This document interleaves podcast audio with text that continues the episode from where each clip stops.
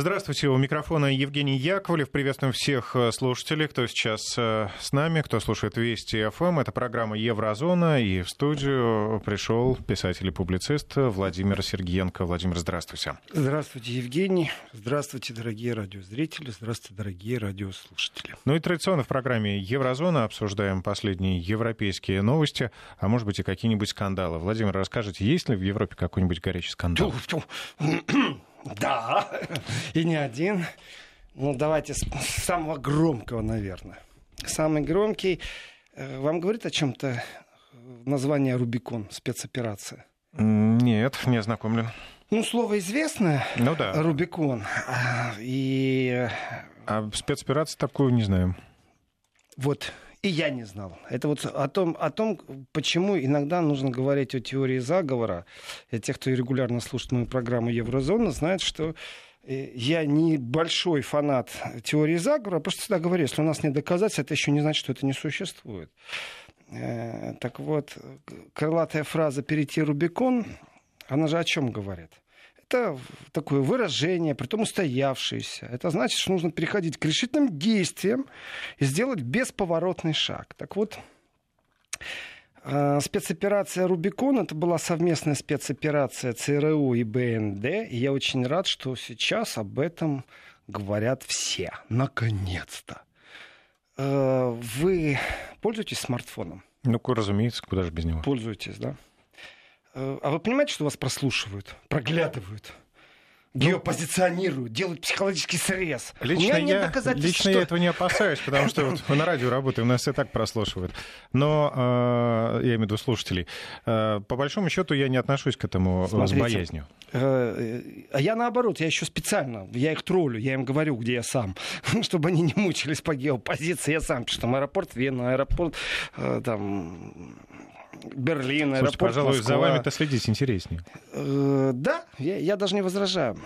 Дело в том, что у меня нет доказательств, что за вами следят. А вот в старые добрые времена эту фразу мне сказал э, один из великолепнейших аудиторов, который занимался разводом, беру слово в кавычки, э, разводом Крайслера и Даймлера, то есть Мерседес-Бенц с американской, когда автостроительным концерном расставался, он занимался разводом с точки зрения аудита. И он всегда говорит, что в старые добрые времена, когда слушали только цэ эр у мобильные телефоны, а теперь все, кому не попадя, значит так. Операция «Рубикон». цэ эр у совместно с бэ эн дэ. бэ эн дэ — это Bundesnachrichtendienst. То есть то же самое, что цэ эр у, но только в Германии. Они получили доступ к зашифрованной переписке в ста двадцати странах. И дело это длилось около сорока лет. Почти пятьдесят. Я, я даже себе представляю вот эти вот рожи сейчас швейцарцев, которые будут доказывать, да не, верьте нам, да мы гарантируем, да мы же нейтральные. Какая разница, что кухню продавать, что подержанную машину или новую, втюхивать ее кому-то, что втюхивать, например, систему шифрования. Так вот, Центральное разведывательное управление США и Федеральная разведывательная служба Германии э, более пятьдесят лет, пятьдесят лет занималась тем, что полностью следила за всеми шифрованиями, которые были переданы, притом всеми э, шифрованиями, которые переданы не только, там, знаете, как-то э, из пункта А в пункт Б, а практически дипломатическая переписка, секретная военная переписка. И вчера об этом опубликовали. Это совместное расследование немецкой общественной... Э, общественно-правовой компании цэ дэ эф, но они себя так именуют, мол, типа, знаете, они там не государственные совсем. Вопрос дискуссионный. Я считаю, что это государственное, но, тем не менее, цэ дэ эф — это как «Россия-один» можно сравнить. И американская газета «Вашингтон-Пост», и швейцарское телевидение эс эр эф. Смысл очень простой. Существовала компания, акционерка «Крипта». И занималась эта компания еще с сороковых годов. По всему миру она поставляла шифровальное устройство. Это защита и передача секретных данных. Значит, с пятьдесят восьмого года цэ эр у, потом к ним присоединились бэ эн дэшники, ну, немецкая разведка. Они полностью контролировали вот это вот криптошифрование и вот эту акционерную компанию из Швейцарии через подставную компанию, потом просто выкупили они эту криптокомпанию. Другими словами, швейцарцы себя изображали честных, порядочных, нейтральных, а на самом-то деле работали просто на американскую и немецкую разведку. Говорят, что еще есть пару разведок, которые все это читали. Но доказательства есть пока что только против ЦРУ и БНД. Ну, там самое интересное, что своим э, в Швейцарии продавали э, стандартные, ну, хорошие. Это, да. Я думаю, это миф, если ну, честно. Так, так я пишут СМИ, да. Они лукавят. Ну, мол, знаете, это точно так же. Можно яблоки продавать и говорить своим хорошие, не да, червивые. Да. Да. Да, ну, иногда на яблоке не видно, что там внутри червяк. Не просто так всякие вирусы в интернете червяками называют, потому что не видно их. Но фишка в том, что всем остальным точно поставлялись, поставлялось оборудование, да, с червоточинкой именно в том плане, что там была дыра, через которую сотрудники, да, ЦРУ и БНД могли э, пробраться и все прослушать. А теперь вдумайтесь, пятьдесят лет, они все шифрограммы, которые были э, в дипломатической переписке, они просто все читали. И есть страны, которых это не коснулось. Это СССР. Они не пользуются услугами швейцарцев. США наверняка. Не, Китай. Китай. Ну, тоже понятно, США и Германия, если не знали, то понятное дело, они либо пользуются этим как сливом, либо они э, вообще не пользовались. И СССР не пользовалась. Значит, э, есть уже свидетельствования многих-многих специалистов из многих разведок мира, но, в принципе, сорок процентов всей секретной дипломатической переписки мира, вдумайтесь, сорок процентов секретной дипломатической переписки мира шло через вот это вот крипто э, акционерное общество. Ну, крипто — это название. Значит, понятно, что платили, платили, еще раз платили. Значит, при том, за что платили. Понятное дело, что, представьте себе, фирма, которая занимается шифрованием, принадлежит полностью ЦРУ и БНД. Ну, там, уставной капитал. Но как они рекламировали? Как они объясняли тонко? Я, я, понимаете, Евгений, я даже вспоминаю, я был на презентации криптографа, где как дураку мне объясняли, что невозможно взломать это.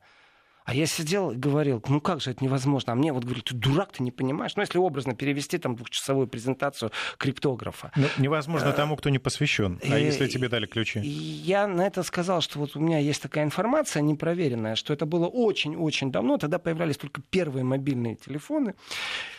И в Европе они уже появились, а вот на территории бывшего СССР они вот только-только. И вопрос был не просто, знаете, где купить вышку и сколько стоит ретрансляционная вышка. И там в центре города появилась одна ретрансляционная, ну толку от нее. Их же надо сколько завести, чтобы эти соты работали. И разговор вдруг приобретает совсем другой коленкор. Оказывается, существует... переговоры, в которых лицензия будет дана только в ответ на одну единственную техническую часть. Если будет дана тут же вот лицензия, вы хотите поставить мобильную связь, вот точно так же вы должны предоставить оборудование, которое будет эту мобильную связь прослушивать. Это были условия передачи лицензии. И тогда все мобильные продавцы, вот эти вот мобильные связи, мы говорим сейчас не о мобильном телефоне, мы говорим о ретрансляторах, о сотах, о самой системе, усиленно доказывали, что это невозможно. Что невозможно прослушать, потому что из соты в сот передается шифрование, как же вы можете, там же другой код идет. Я говорю, да, я понимаю, что все это невозможно, есть только одно «но». Ведь задача звучит так. Вы получите лицензию на установку ваших сотовых систем, только если вы предоставите оборудование, которое будет его прослушать. Как вы это будете? Но нам все равно. Вот точно так же я помню эту презентацию по криптографии. Это была швейцарская фирма, которая предлагала шифровать все письма в переписке э, с помощью криптоподписи. И все будут знать, что если от вас пришло письмо, во-первых, это точно от вас, там цифровая подпись стоит. Во-вторых, что это никто никогда не прочитает. Вот вообще никто никогда. Вот точно так же они лапшу вешали и пятьдесят лет просматривали сорок процентов всей депочты. Э, великолепно.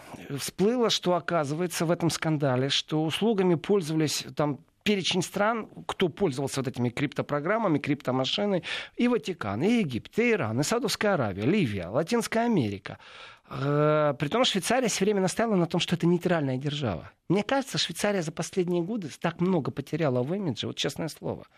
Как-то банковскую тайну они больше не держат. БНД там дали всего лишь миллион какой-то в валюте, и швейцарец предоставил им диск со всеми, кто уклоняется от налогов в Германии. То есть вообще наплевать на швейцарское право. В принципе, вот она нейтральность. И спецоперация называлась «Рубикон». Поэтому уже известно, что точно знали и США, и ФРГ о том, что готовится свержение президента Чили Сальвадора Альенде.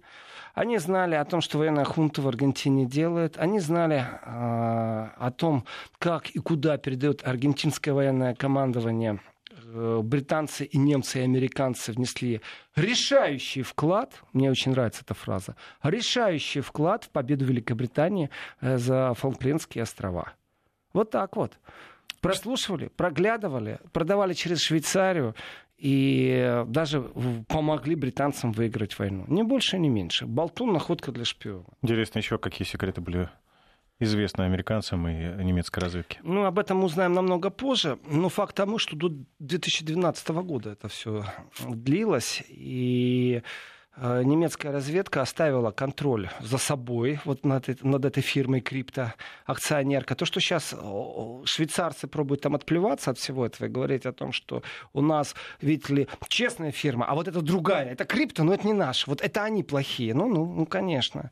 Вот. Одна Крипта Интернешнл, вторая Крипта просто. Ну, молодцы. Я, я верю тому, что э, они смогут выйти чистыми на самом деле, на самом деле. С точки зрения э, судебной практики мне ничего невозможно предъявить. Вообще ничего невозможно. Разглашение тайной дипломатической переписки.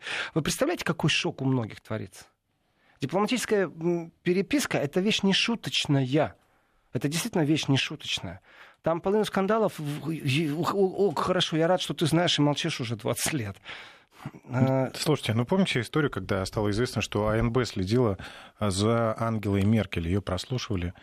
Так вот, у меня вопрос теперь очень сильный. Что произошло? Ну, ничего же не изменилось. Это вот сейчас тот золотой момент, Евгений, что я и вам скажу. Если бы вы об этом не сказали, то я бы сказал через минуту об этом сам. Да, за Меркель следили. Вот эта весть, которая разносится постоянно, что Меркель на крючке, Меркель на крючке. Вопрос не в том, на крючке она или нет, вопрос в другом. А действительно ли правительство Германии, руководитель правительства в лице Ангелы Меркель контролирует собственные спецслужбы? Вполне возможно, и эта версия очень часто звучит, что Меркель спецслужбы немецкие в том числе сливали. То есть не просто американцы, знаете, так беспредельно к ней вошли. Нет, это совместный проект немецких спецслужб и американских. То есть немецкие спецслужбы полностью не суверенны, полностью не суверенны. А финансируются они с американцами? Или, Нет, или... вот они как раз финансируются немецким налогоплательщиком. И в этом контексте, конечно, ситуация, если Меркель не контролирует, и вообще канцлер не контролирует, потому что сама спецслужба во времена оккупации, которая, по словам, например, многих баварцев, все еще длится, потому что присутствуют американцы на территории Федеративной Республики Германии, и никто не пересматривает там определенные договоренности. И народ-то Германии тоже никто не спрашивает, оставлять, не оставлять этих американцев с их ядерными бомбами на территории Германии. Потому что если провести сегодня референдум, большинство будет за то, чтобы американцы покинули территорию Германии. Это вообще даже не обсуждается. Это столько социальных опросов за последние годы. Но вопрос в другом. А что если БНД, Bundesnachrichtendienst, то есть разведка Германии, вовлечена совсем на другом уровне? То есть она вроде бы как должна работать на Германию, а работать на американцев. На самом деле никого не удивлю этим заявлением. Пусть этим разбираются немецкие депутаты. И сегодня я прочитал очень интересную вещь. Меня она тоже потрясла. Корни растут здесь на самом-то деле с точки зрения демократии и организации парламентских запросов очень хорошо поставлено. Очередной раз нас порадовали левые. В данном случае не Андрей Хунько, я часто его вспоминаю. Кстати, ему большие поздравления. Он стал э, зампредседателя фракции левых в Бундестаге. Андрей Хунько я часто озвучиваю, потому что это именно тот человек, который сделал запрос, и мы узнали, что творится с русским языком в Германии. Это человек, который не въездной на Украину, например, потому что он в свое время помогал Донбассу именно гуманитаркой. Вот он стал зампредседателем фракции. Это для тех, кто интересуется политикой, имеет отношение к парламентарской деятельности. Знаете теперь, что э, друг России в прямом хорошем смысле слова, прагматичный, евро... прагматичный европеец, который и в ПАСЕ отстаивает определенные позиции, э, которые должны ввести к миру, консенсусу в Европе. А теперь э, на шаг больше он зампредседателя фракции в парламенте. Так вот, другой его коллега, э, Севим Дагделен, по фамилии вы понимаете, что и по имени, что Севим Дагделен — это хоть и депутат Бундестага, но происхождение абсолютно иммигрантское, турецкое, сделала запрос. Имею честь с ней быть знакома. Она приходила ко мне на дискуссионный клуб. И, как она потом сказала, а я даже не поняла, что я была на дискуссионном клубе. Меня попросил председатель прийти. А вот. Мы, мы говорили о спорте, о том, какой спорт, какой мир. Так вот, она сделала потрясающий запрос. И у меня новость такая тоже. Ее почему-то никто не мусолит. Очень странно, но ее никто не мусолит. Смотрите, значит, помните Ливийскую конференцию, которая прошла в Берлине? Очень сильно была активна Меркель. Вот Меркель э, приезжала в Россию, разговаривала с Путиным. Меркель принимала Эрдогана. Меркель организовала Ливийскую конференцию. Все для мира. Я еще говорил, что это пирог просто, куда все бегут, вот, пока этот пирог не разделили. И там Турция очень активно поддерживает правительственные войска. А Россия очень... активно, и это понятно, это гарант безопасности на Ближнем Востоке. Германия что там делает? Конференцию она собирает. Франция вдогонку тоже бежит, пирог хочет разделить, вот этот нефтяной, газовый. И я считаю, что некоторые вещи абсолютно не должны удивлять, но я очередной раз удивлен. То есть Меркель декларировала на Ливийской конференции, это переход от игры спецслужб к тому, что действительно вот как оно есть. Декларировала о том, что э, нужен мир, и один из путей к миру — это остановить поставку оружия тем, кто противостоящей стороне принимает участие в конфликте. То есть вы поддержите одну сторону, там Хараджа, я поддерживаю другую. Давайте просто оружие не будем поставлять. Так вот, депутат Бундестага партия левая Севим Дагделен сделала запрос, и выясняется, что с первого января две тысячи двадцатого года Германия одобрила поставки вооружений странам, которые вовлечены и поддерживают конфликт в Ливии. Это официальная, официальный ответ правительства на депутатский запрос. То есть вот уже конференция в полном своем объеме предположила определенные шаги на деэскалацию конфликта, на мирное соглашение, а Германия поставляет оружие странам, которые непосредственно влияют на этот конфликт. Значит, одобренный экспорт оружия больше четыре целых две десятых миллиона евро приходится на Катар. Объединенные Арабские Эмираты закупили на пятьдесят тысяч пятьсот, Турция на восемнадцать тысяч шестьсот евро, Египет на четыре тысячи шестьсот двадцать евро. Вроде бы суммы маленькие. Ну давайте посчитаем один евро, один патрон. пять евро, одна граната. Тогда эти суммы, они катастрофические. Но опять же, с точки зрения прагматики и рационализации, я считаю, не очень правильно рассуждать на эту тему. Правильно рассуждать на эту тему абсолютное лицемерие.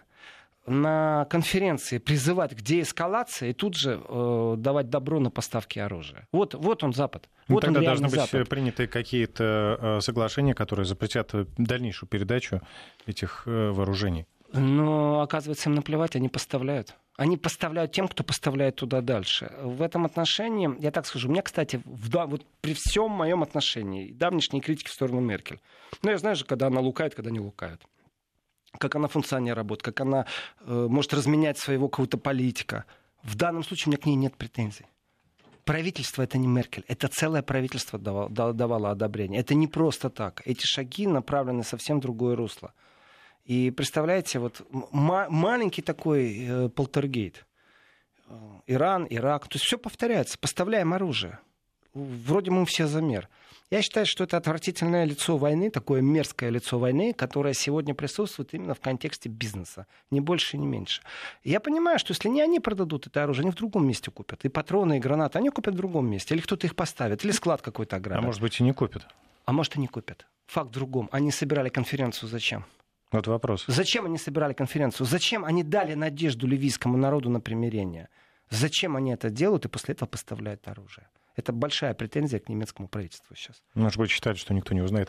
Мы прерываемся на выпуск новостей, а потом вернемся в Еврозону. Мы возвращаемся в студию. Микрофон Евгений Яковлев и с нами Владимир Сергеенко. Говорим о том, какие скандалы вспыхнули на этой неделе в Европе. Ну, Рубикон уже обсудили. Продолжим говорить о том, кто, почему и, главное, с какими моральными принципами поставляет оружие, которое потом передается противостоящим сторонам в Ливии. Ну, давайте по-честному, откровенно, и стесняться этого не надо, потому что в Берлине, когда была конференция, участники именно говорили, говорили и договорились. Смотрите, Меркель является хозяйкой. Она пригласила к себе, она проявила активность. Министр иностранных дел бегал ее очень активно, Хайко Маас. И в этой активности, вот то, о чем я все время говорю, вы когда с Западом общаетесь, они вам лозунги дают, за которыми вы должны пойти. Вот осел, а вот морковка. Вы за морковкой идете, и запомните раз навсегда, что на вас нагрузят необыкновенно тяжелый воз. И давайте говорить, вы же хотите мира? Да, хочу. Ну, если вы хотите мира, так давайте вот подпишем документы, давайте. А потом бах, выясняется, что в Берлине они договариваются, что участники не поставляют оружие для того, чтобы не было больше военной поддержки никакой из сторон конфликта. И тут же они дают добро на поставку оружия на сумму четыре целых три десятых миллиона евро в Египет, Катар, Турцию и ОАЭ. Вопрос. Верить можно? Вот той же самой Меркель. Не вышла ли она сейчас из доверия в контексте Ливии? Это сейчас не просто, знаете, укол, а мы тебя поймали. Нет, это системный подход, абсолютно системный подход. И Хафтар — это поддерживает Египет, Объединенные Арабские Эмираты и Россия. Ну, считается. Турция поддерживает правительство в Триполи. Смотрите, а в списке, кому оружие поставляют, Турция тоже есть. И получается, что... Египет есть. Получается, что Германия поставляет и тем, и другим, двум враждующим сторонам. Это вы заинтересованы так в мирном урегулировании? В принципе, еще раз, вот при всей своей э, критической такой... массе, которая накоплена по отношению к Меркель, всегда говорю, она замечательный функционер. Учитесь у нее, как правильно быть партийным функционером. Это книга, это, в принципе, азбука, как правильно функционировать в партии, вот карьерный рост, как удерживать власть. Она потрясающий функционер. Добралась до власти, и в этой власти удерживается большой срок. Все плохие, все диктаторы на этой планете, кто больше десяти лет у власти. А она замечательная там. Она вечно там сидит, мне кажется. И как красиво звучит. Давайте сделаем что-то, чтобы был мир. Ну, я может быть, своей... такая, вот, э, такая да. позиция, что контролируемый конфликт, он лучше, чем неконтролируемый. Безусловно, я согласен. я согласен. С точки зрения химии или физики, Меркель ярко выраженно имеет научный подход в любых конфликтах, всегда делает маленький эксперимент. Я совсем согласен, есть только одно маленькое «но». Одно маленькое «но». Когда э, я в еврозоне своей, вот я говорил об этом, что когда Запад говорит о мире, ищите подвох. Потому что на перегонки будут бежать инвестиционные предложения. А инвестиционные предложения будут непосредственно энергетический сектор Ливии рассматривать. И здесь, представьте себе, вот вы представитель российского бизнеса, а я представитель германского бизнеса. Прежде чем мы с вами доберемся в Ливию, политики должны договориться о том, чтобы у нас была возможность туда добраться. И вот я, вы пока все еще представитель бизнеса, и я представитель бизнеса. А вот сейчас политики разговаривают. Один другому говорит, слушай, ну надо мир там сделать, там же народ. Ну да, надо. Ну ты же за мир, я за мир. Ну давай бумагу подпишем. Ну давай. Подписали. Только я теперь оружие продаю, это раз. Второе. Вы когда придете туда, вы будете говорить, вы с русскими бизнес не имеете. Они же под санкциям американцев загонят. Мы же честный бизнес, мы же настоящий бизнес. Тогда получается что-то... как-то не так, как-то меня обогнали на повороте. Я, а я, например, собирался продавать сельхозтехнику, которая в условиях войны никому не нужна.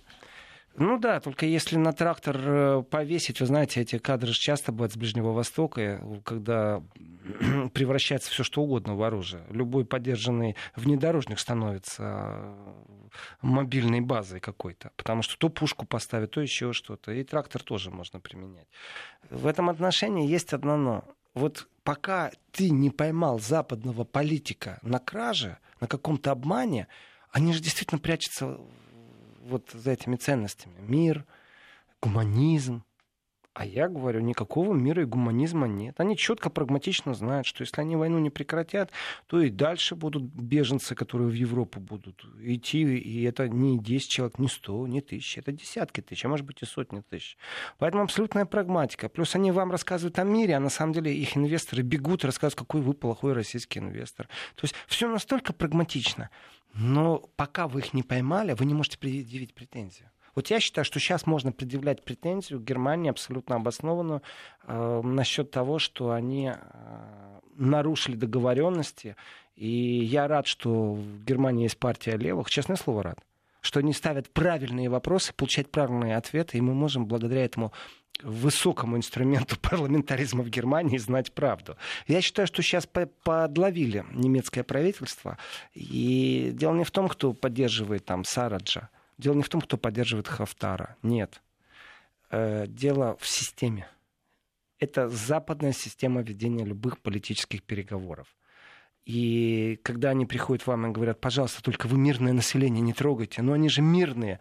Это заканчивается тем, что полицейские беркутовцы лежат в больницах, а к власти приходит кто-то другой. Происходит свержение власти. Это Запад, это система Запада. И я всегда призывал и призываю Западу, верить можно только здесь и сейчас, ну, пожалуйста, деньги вперед. Турции пообещали миллиарды прям, чтобы они справились с волной беженцев, которая идет через Турцию. Деньги где? Все эти обещалки, все эти морковки и все эти разговоры, конечно, такие тяжеловесы политики, я понимаю, Путина на мякише не проведешь, абсолютно. А того же Зеленского, да легко. Господи, у него что, опыт есть? Ему пообещали, он Фигу был покажем, Давайте так, Яну... Янукович тоже был не вчерашний политик. Он тоже в политике был не первый день. Он знал, как инструментализировать. И это с разных сторон есть информация о том, что Янукович принимал частичное финансирование, или, по крайней мере, знал и молчал о том, что радикалов украинских-то э, финансировали, в том числе согласие Януковича. То есть он там игрался, в какие-то там игры заигрался.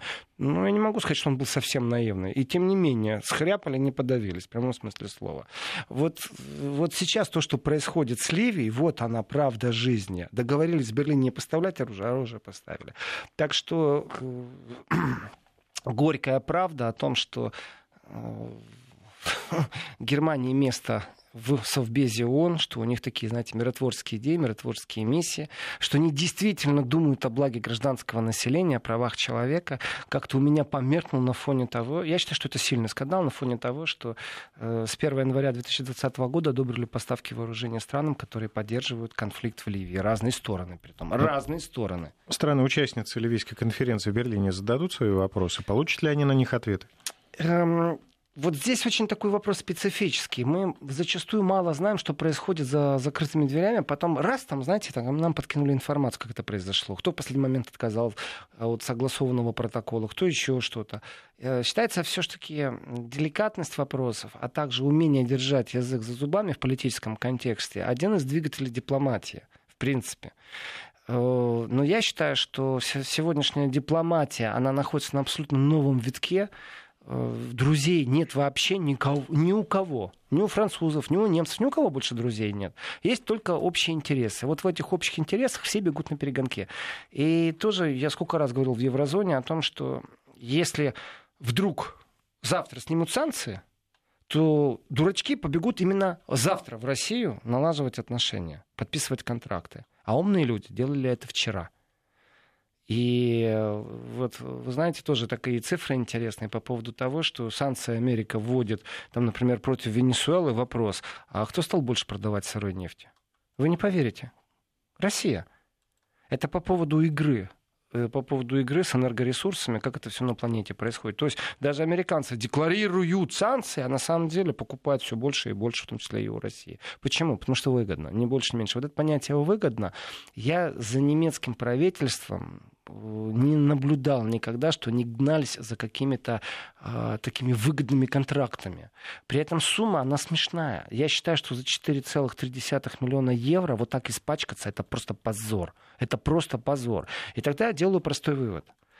Или же в правительстве есть кто-то, кто подсунул бумагу и тайком это сделал, а это значит, что лидер государства, тот, кто руководит правительством, не все под контролем держит. Ну, то есть на автоматизме. То есть я еще раз, я настаиваю, у меня к Меркель в данном случае претензий нет. У меня есть претензия ко всей коалиции, ко всему правительству Германии. Как такое могло произойти? И э, я считаю, что это скандал. Вот два скандала, считаю, сильных. Один это связанный с Рубиконом. Выяснилось, что сорок лет прослушали. пятьдесят лет прослушали, не сорок, пятьдесят лет они прослушали. Э, при этом они же обманывали своих же союзников. Они же в глаза смотрят, улыбаются, обнимаются. У них же взаимные интересы, постройка демократии. А на самом деле проверяют, доверяют, нет. Ну, хочу заметить, подло вот прослушивают. Уже вот прослушку Меркель вспоминали, ничего все равно не меняется. Просто нагло цинично продолжают работу, куда деваться, продолжают также торговать, сотрудничать, работать вместе. Давайте сейчас сделаем короткую паузу. Вести ФМ. Я думаю, что мы сделали свое благое дело правильное. Не то, чтобы мы наябедничали на Меркель, нет.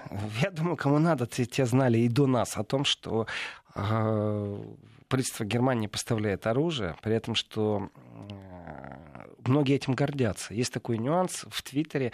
Мне, я не видел этого Твиттера, мне его перебросили.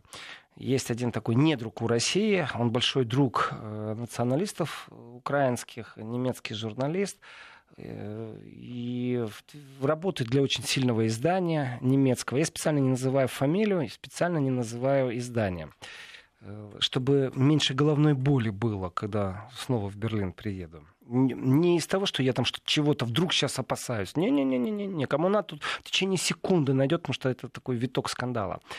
Он выложил в Твиттере, этот журналист, который абсолютно не друг России, фотографию Леопарда два. Это немецкий танк. И с такой подписью. Смысл сводится, что с сирийско-российскими танками, при этом тут игра слов есть, русские танки, сирийско-русские танки Т шестьдесят два, Т семьдесят, Т восемьдесят, там, Т девяносто два, наконец-то эти танки будут употреблены для того, для чего их создали. Ну, в прямом противостоянии с российскими танками, сирийско-российскими танками. Правда, для этого понадобился, как всегда, турецкий водитель. Как всегда, турецкий водитель. То есть очень такое, знаете, специфическое. Уголовным кодексом его не напугаешь за эту фразу, но все понятно. И реваншизмом пахнет. И радуется он, что немецкие танки созданы для того, чтобы русские танки э, с русскими танками воевать. Он, он радуется. Я ему ответил в Твиттере, что, в принципе, он молодец, хорошо подкалывает элиты с чувством юмора. И дал понять, что это все иронично насчет того, что он молодец и мудр. Но он же действительно подколол элиты. И разговор о том, что немцы поставляют оружие, в том числе и леопарды, туркам, это же сколько живо не всегда раздается о том, что Турция — это страна, в которой права человека разрушены, в которой э, журналистов преследуют, и Турция еще и ведет войну, и агрессивная держава. Так вот, он, когда иронизировал насчет «Леопардов два» турецкого водителя, он же на самом-то деле дополнительно и дает подтверждение, что эти «Леопарды два» там присутствуют. Этот разговор идет давно. Поставлять или не поставлять бронетехнику в Турцию. Вы же все такие замер. Я ему написал, что надо поменьше увлекаться Вохеншау тысяча девятьсот сорокового года. Вохеншау, помните, в семнадцати мгновениях вот эти документальная хроника у Шелленберга в кабинете Старки была, да? Да, вот, вот, вот это Вохеншау, это еженедельное обозрение было тех времен. И я это обозрение изучал. Вот, то есть раз в неделю я смотрел то, что происходило. Вот начал смотреть ее там с сорокового года, и вот раз в неделю смотрел то, что тогда они смотрели. Очень пропагандистская вещь, очень сильно бьет. И, э, в принципе, тогда тоже немцы мечтали о том, что они освободят мир там, и от большевиков, и от евреев. И от кого только не мечтали мир освободить. Если сегодня посмотреть на вот такие настроения, что «О, ура, наши танки воюют», то, в принципе, это, может быть, я против, это, может быть, партия левых против. Но на самом-то деле это те настроения, которые в Германии есть. Если теперь я перекинусь на политику, то получается, что не все не одобряют. Эта партия левых не одобряет поставки оружия в Турцию. А на самом деле не только в Турцию. Так что я считаю, что это очень сильный скандал. И скандал заключается в том, что нужно понимать вот это вот двуличие политики, ни больше, ни меньше. В принципе, я ставлю точку.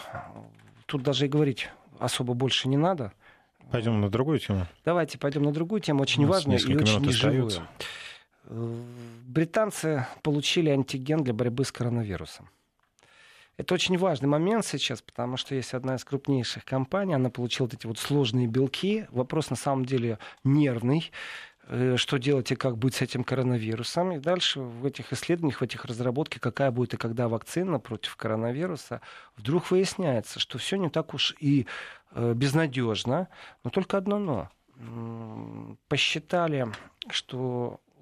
Посчитал, не я посчитал, посчитала Всемирная организация здравоохранения, что первая вакцина против коронавируса может быть создана только через восемнадцать месяцев. Я Полтора этому заявлению года, да. абсолютно верю, абсолютно верю.